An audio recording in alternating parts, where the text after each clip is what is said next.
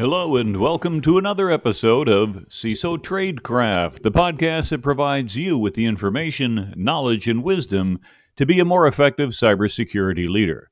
My name is G. Mark Hardy, and today we're going to look at firewalls. I know it sounds too basic for an episode, but hang with me and you might learn some nuances or capabilities of which you maybe were not yet familiar. I try to put enough learning in every episode to make it a wise investment of your time as a CISO or a security leader. So I hope you enjoyed today's podcast. And as always, please follow us on LinkedIn and make sure you subscribe so you can always get the latest updates. Now, the term firewall has been around a while. Originally, it was a literal wall designed to keep fires from spreading between adjacent buildings. Now, the team the term has been used in both automobiles and aviation. It's a metal panel between the driver or the pilot in the engine compartment but its use in computers was first mentioned, of all places, at least from what I could figure out, in the movie War Games.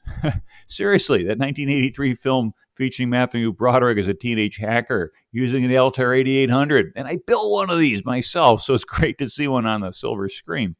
Now, later, Digital Equipment DEC issued a paper in 1987 describing packet filtering as a firewall and then some of the early inventions in the late 80s and early 90s were by friends of mine, including Bill Cheswick and Marcus Ranum.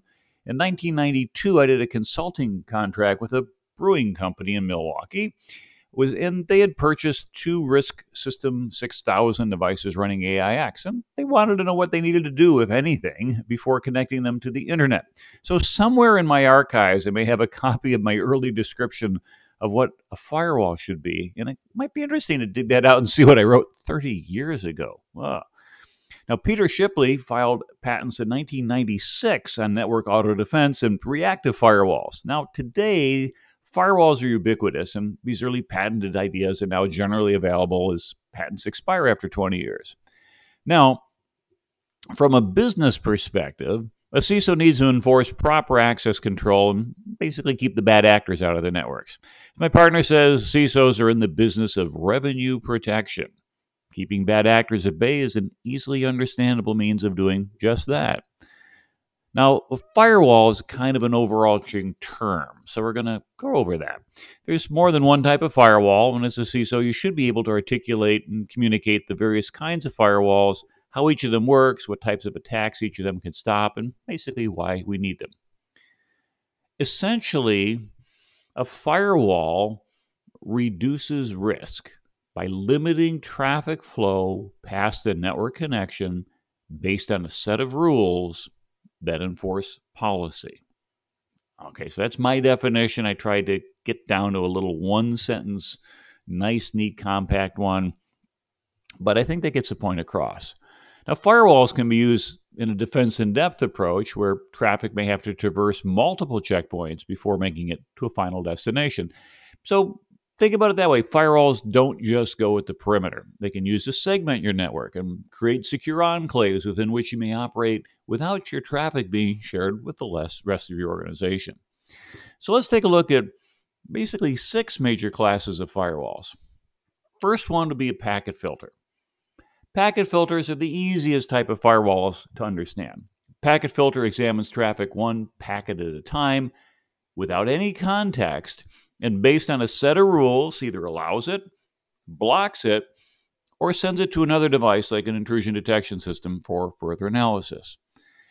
An example of this type of firewall would be IP tables found in most Linux operating systems. Uh, security groups and Amazon Web Services are another example. Now, this type of simple firewall is fast, but as you might imagine, it's not totally secure. In the early days of packet filtering firewalls, an attacker could fragment a packet into innocuous little chunks, each one individually passing a security test, but when reassembled on the far side of the firewall could cause some malicious intent. But they're good at filtering out noise, and placing a packet filter as the first in a series of devices can reduce the workload for more detailed inspections further back in. So they still have a value today.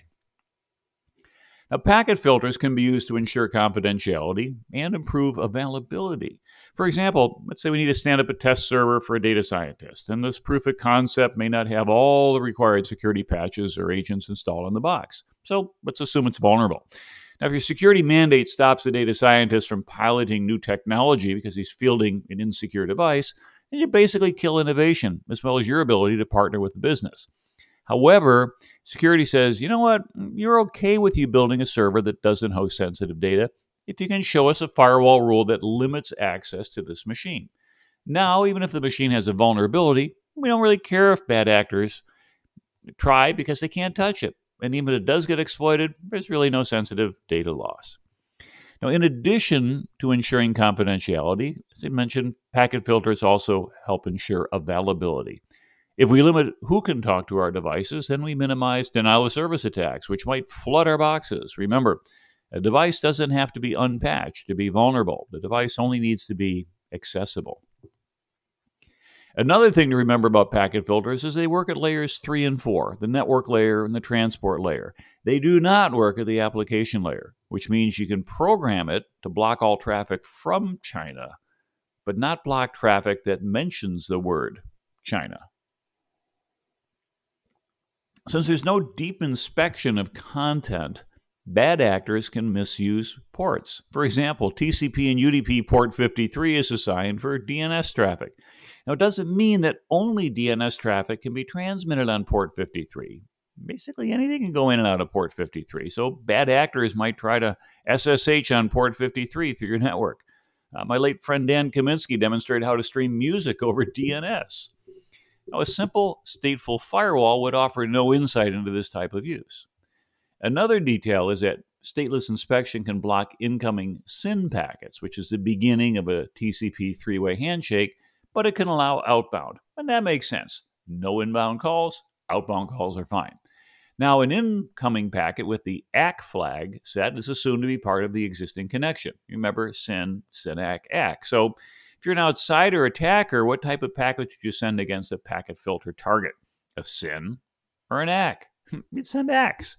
And by sending them to a variety of ports, looking for the proper response, which should be reset ACK, which is basically saying, sorry, this is not a valid connection, or getting no response, which means it's being filtered by the firewall, you can fairly quickly determine what ports are not being filtered and proceed accordingly. All right, so enough about packet filters. It's foundational, but hopefully that's good to know. Number two, stateful firewalls or dynamic packet filter. It's another firewall technology that's a step up from packet filters. It's designed to monitor active connections and then use that to determine if the packet should be allowed. Remember, basic packet filters allow any traffic through on an approved port if it's coming from an IP address that isn't blocked. Stateful inspection takes filtering one step further to say, hey, let's keep track of the entire conversation to see if what's happening is in its proper context. For example, an inbound ACK that was not part of an existing connection is not legit, so just discard it. no reply. Now, more completely, a stateful firewall tracks the progress of a connection through its normal steps and ensures that the next packet match makes it in is valid in that context. Now, I'm not going to get into a deep dive into TCP connectivity, but as kind of a quick review, which you should remember, you can have a number of states for this connection. A closed state is basically not even a state, it's a non state. It's because nothing's been going on. A listen is a state the host is in when it's waiting for a request to start. It's a really the true starting state of a TCP connection. After the first device sends a first packet with a flag SYN on, you get a SYN sent. And then you wait until you get a SYN received, which is really the SYN-ACK coming back. And then once you've done SYN SYN-ACK, then the next packet, which is an ACK, is going to say established, and now your TCP connection is established. And now what happens is you go ahead and you move your data back and forth. And this connection could last a while. Now, of course, the interesting thing is, when was the last time then you looked for like really persistent connections? Because if you've got a connection that's been open for a day or two weeks or something like that, and your users go home at night and something's up. You might have some remote control, but that's a different episode entirely. When you're getting ready to hang up, if you remember, TCP has a three way handshake, it's got a four way close. And so the initial close is send a fin, fin flag, finish. So you go to fin wait one. And then after it receives that initial fin and sends back an acknowledgement, you get a close wait. Hey, you've asked me to close. I'm waiting for you to close your side. Then we'll send the second fin the other direction, It's in fin wait 2. Then you get the last ACK. It's a state the host just sent the second fin. It's a graceful shutdown, and now we're kind of done. Well, at this point in time, what happens? You don't get a final answer to the last transmission. So you're actually in what's called a time wait. And that time wait says going to wait a certain period before it closes out. Basically, the closing state says we're going to wait for some predetermined period of time. It's usually less than a minute. And then you say, hey, okay, we said hang up. I haven't heard back. I guess they, we've hung up, and yep, connection's gone. So TCP gives you all these different states that you can tell. And from a context perspective in a stateful firewall, there's a lot you can do with all this. Now remember that ICMP and UDP don't have state flags. So stateful firewalls have to use some other means of determining if a connection is still valid. And usually it's a timeout duration or something like that. So stateful firewalls are certainly a step up from packet filters, and both are reasonably fast, meaning they're not going to have a big impact on your network performance. However, attackers may try to overload a stateful firewall by creating thousands of simultaneous half open connections, trying to fill up memory and cause erroneous behavior. But more importantly, neither of these technologies look inside the packet, meaning they're really only focused on the packet headers at layer 3 and layer 4, and not the application data at layer 7. Now, for that, we'll need a more sophisticated technology, which you're going to get to in a moment. But meanwhile, let's talk about the third type of class of firewall network address translation or NAT firewalls. Now, NAT is kind of like an old time switchboard from the 1930s, where the operator answers the phone, the person on the other end asks for an extension, operator manually connects the outside line to the inside line by plugging a wire into a socket, and when the call is over, a buzzer sounds, the operator pulls the wire, lets it go. All right, now let's imagine that conceptually, but automated. A NAT firewall has a similar characteristic in that an outside IP address cannot access an inside IP address directly. It has to go through some switch or switchboard, like we use as the illustration, that's going to translate that outside IP address to the inside IP address. One of the things that makes this work is RFC 1918, Request for Comment 1918, which specifies three ranges of non routable IP addresses 10. anything, or more precisely 10.000 slant 8. The slant 8 means the first 8 bits of the 32 bits are locked down, and then the last 24 years to play with, giving you to the 24th power about 16.7 million addresses to play with. That's ought to be enough for anybody. 172.16 slant 12 which is kind of tricky because it's halfway between the old Class A and Class B network. Let me come back to that in a moment.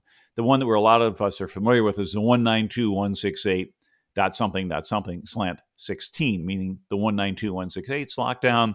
The last 16 bits of yours to play with. You got 65,536 to play with. The 172.16 slant 12 means it's 172.16, 17, 18, 19, 20, dot, dot, dot, up to 31 dot anything dot anything. Now, by agreement, every manufacturer of internet equipment agrees that if a packet with a destination address in one of these three address ranges is received and it's outside in the big wild internet, it gets dropped. Just throw it away. It has no reason being out here. There are a couple of values to this scheme. Now, if you think about it, one, since we've reached IPv4 exhaustion, because there really just aren't any more IP addresses left to assign. Although I just checked with Afrinic and found out there are 17 blocks of unassigned IPv4 remaining on planet Earth. Four of them are a mere 256 addresses. So we're out of bananas. I mean, we're out of IPv4.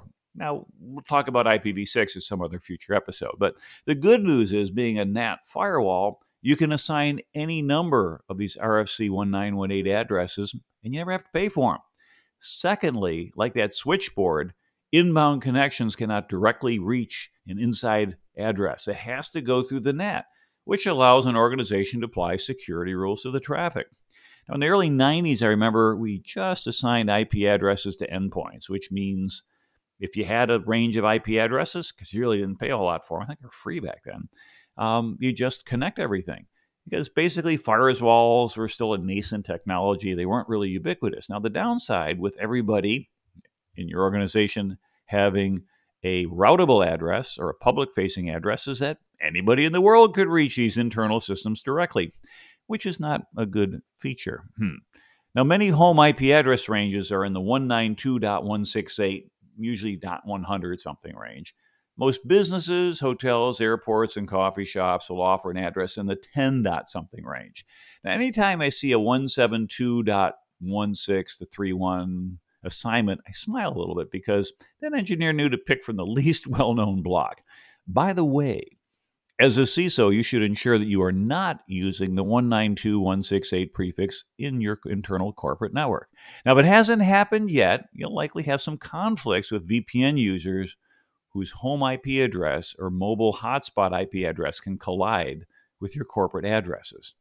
I remember I had a client that actually used 192.168 for their internal network. I think they kind of set this thing up on the fly as they went along, and it was sort of an organically grown network. But when I connected in with my VPN, suddenly my PC shared the same IP address as the main file server 192.168.1.2 because on my little hotspot, which came out of the box as 192.168.1.1, the first connection was .2. Well, I could either re-architect the entire business network or change my hotspot address range, and I chose the latter.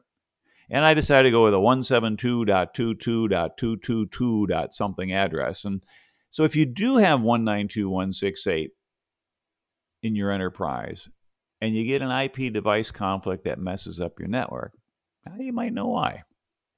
Now, NAT does allow you to expose ports from private IP space through something called port address translation. I mean, perhaps you want everything to be private, and that makes good sense. But let's say for a home user, your, your kid wants to go ahead and host a video game on his laptop so all the friends can play a private game. Well, here you can use port address translation to open up a port on your kid's laptop to the world. Now, just remember keep the laptop patched and secure so it doesn't become a gateway device into the rest of your network for somebody who kind of hijacks it. All right, number four, a proxy server. It's also known as an application level gateway. It's another type of firewall, and it's basically a man in the middle between the inside network and the outside network. I mean, okay, fine, that's what all firewalls are, but it really goes one further.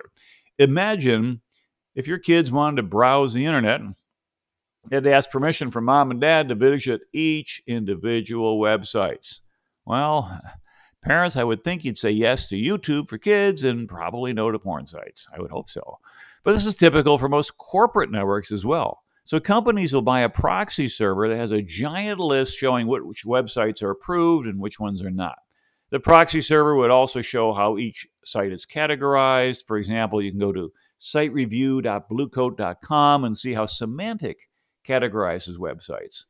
In addition to categorizing sites, proxy servers also look for specific behavior.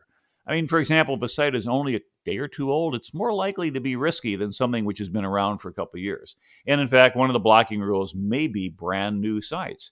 We were getting some false positives last year, right at the outbreak of COVID. Why? All these new sites coming up with valid information on COVID, as well as other ones that were set up with kind of fake information, we're triggering that and we're getting some false positives. So just be aware of the fact that that can happen and you might have to move in there and make an exception. The other thing to remember is that proxy blocking helps stop command and control infrastructure. Let's say an employee opens up an email that has a malicious file which will beacon out. Well, the proxy servers can stop that beacon and prevent the bad actors from having the ability to send additional commands to their malicious tools, which are already inside your enterprise now.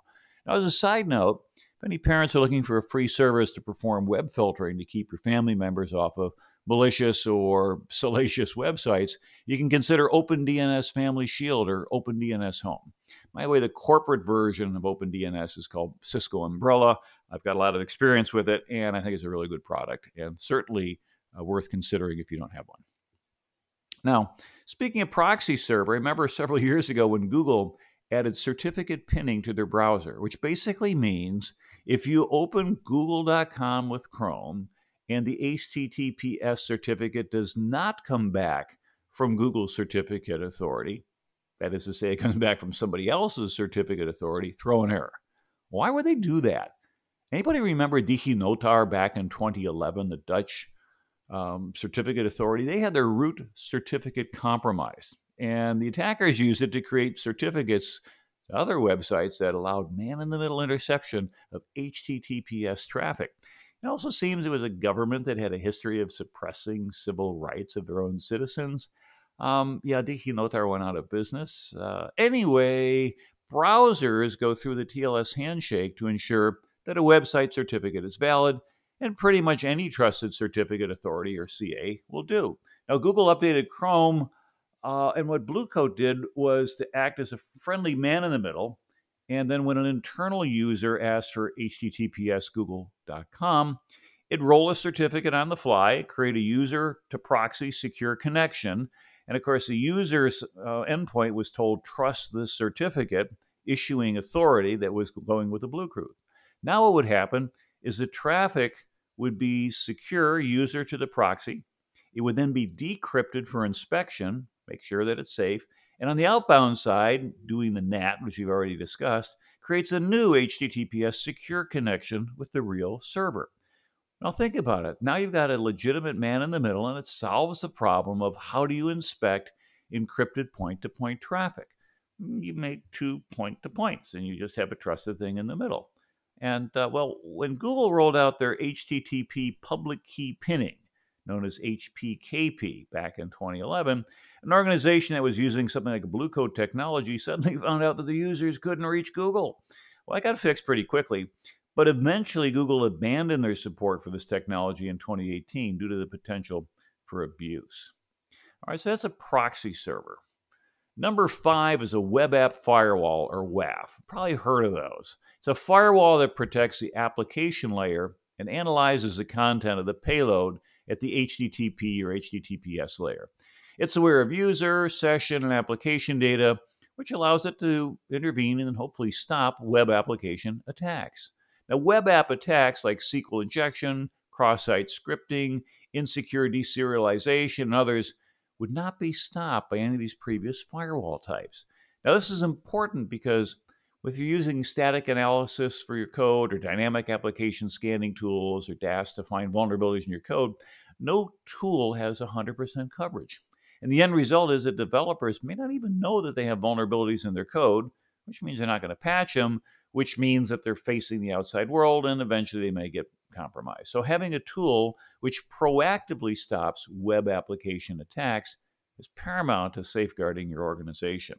I haven't looked it up in a while, but I remember under the PCI DSS, Payment Card Industry Data Security Standards, that a compensating control for having basically junior web developers who might code errors was having a web app firewall properly installed, saying that, hey, you could write an app that's vulnerable, but the WAF ought to go ahead and catch that attempt anyway.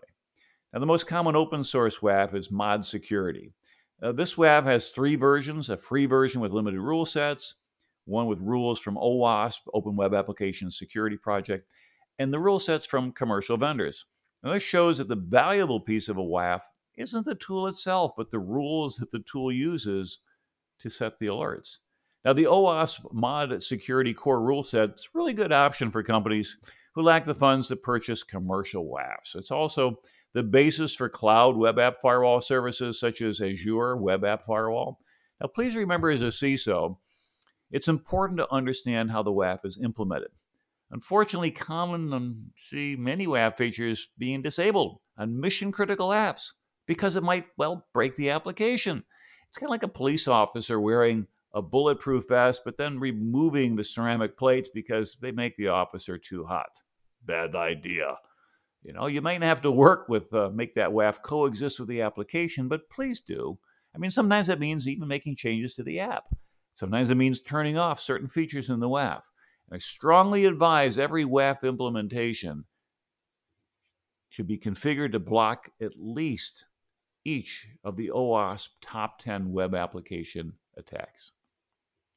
In addition to stopping web attacks, A common feature we're seeing from web app firewalls is geo-blocking access from specific countries. Now, that's not unique to web app firewalls since you could block the IP ranges from countries with a packet filter. Now, the reason why it's so important is because as soon as you talk about critical applications with regulators, there's really a stronger focus on confidentiality. So, for example, let's say your website is focused on US customers. You probably don't have a reason to allow traffic from Iran or Cuba because they're on the Treasury OFAC embargo list. So, companies use a WAF to help meet anti money laundering requirements. And WAFs also provide visibility into how your web applications are being attacked. And this is also important because you have to demonstrate compliance on the safeguard to meet PCI, HIPAA, and even GDPR standards. All right, number six, next gen firewalls, or next generation, also known as NGFW. It's a firewall plus an IPS plus a VPN plus anti malware plus a traffic inspection uh, plus a kitchen sink. Well, not quite. But this firewall is almost like a Frankenstein mashup of all these multiple security products. It takes packet filters, adds stateful inspection, deep scans packets, meaning it's going to examine the content of the payload, adds intrusion detection and prevention, website filtering, SSL or TLS really, decryption, WAN and LAN optimization, and maybe even more. Now, you might think that next gen firewalls would have a lot of web app firewall or WAF technology, but a lot of next gen firewalls usually tend to focus on the network and the transport layers of the OSI model, layers 3 and level layer 4, just like our first two firewalls we talked about packet filters and stateful inspection. And unlike a web app firewall, which is really focusing at layer 7, the application layer. Now, there are some next gen firewalls that have web app firewall capabilities, so it can be confusing. The key focus of a next gen firewall is to identify malware within the content of packets and stop it before it enters or leaves the network. This is similar to intrusion protection systems, but has the benefits of even more functionality. The key thing to remember is if you're thinking about one firewall with all the bells and whistles, you probably should go look at a next gen firewall. Big thing to remember in selecting a web app firewall is one of the most important decisions as a CISO. Web app firewalls, antivirus, endpoint detection and response, or EDR solutions are really some of the most important security tools to protect and identify cyber attacks in the workplace and give you your first line of defense. So let's recap. We talked about six different types of firewalls. Number one, packet filters. Fast, simple, they focus on IP and port blocking, a simple set of rules if then else, if then else, if then else. Number two, a stateful inspection firewall. This is going to look at active connections, consider the context, and particularly for TCP, can go ahead and make some decisions to say, yeah, that's in state or that's out of state. This looks good. This looks suspicious. And now, by looking at the context, it can make a better decision. Number three, network address translation firewalls, or NAT. These are tools that allow private networks to connect to public ones, or you could even connect a private to a private. Nothing says that you have to have them all externally facing. These type of NAT firewalls could be used within your infrastructure to create secure enclaves, or they could also be used in the cloud environment to go ahead and have private networks that are not facing uh, the internet gateway, but still need to go ahead and communicate. Number four were proxy servers is to classify web traffic into topics that might be allowed or not allowed.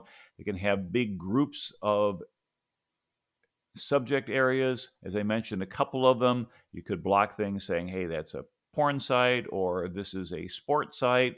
I think in my Cisco umbrella, I've got close to 50 different things that can be set. And occasionally you get false positives, and you have to constantly be tuning these things. Number five is a web app firewall. It's going to block, well, basically web application attacks. Looking up there and the network layer at layer seven, presumably these are things that are coming in in port 80 and 443.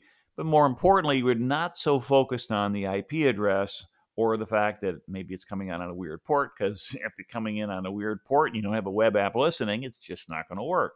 So as a result, it's kind of looking at the content. Is somebody screwing with your system? And the next generation firewalls, well, they kind of try to do everything.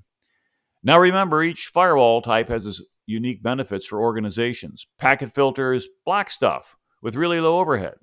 Stateful inspection is great at preventing denial of service attacks, for example. Network address translation keep things private from harming internet from harmful internet attackers. And proxy servers will minimize the damage if somebody well clicks on a bad link found on email and uh, tries to get a, a remote command and control connection going. Web app firewalls can stop harmful web app attacks, basically your own applications. And next gen firewalls offer a, lot of, offer a lot of functionality included in these other varieties. Now, each firewall type also has its limitations. I mean, packet filters have no idea what's going on through them. Stateful inspection does not have deep packet inspection. Network address translation makes things eternal, but oftentimes you still have to open egress rules for your networks. Proxy servers often struggle with new sites or VPNs. Web app firewalls are really focusing on securing web applications, but don't really focus on protecting your endpoints. And next gen firewalls often can add a lot of latency to your application because it's performing all this deep packet inspection. Okay, wow. So half an hour of firewalls. Did you learn something? Did you hear something new that you hadn't heard of before? Hopefully you did. And if so, then I thank you for your time. And as always, thank you for listening. Again, this is your host, G. Mark Hardy for CISO Tradecraft. And until next time, stay safe.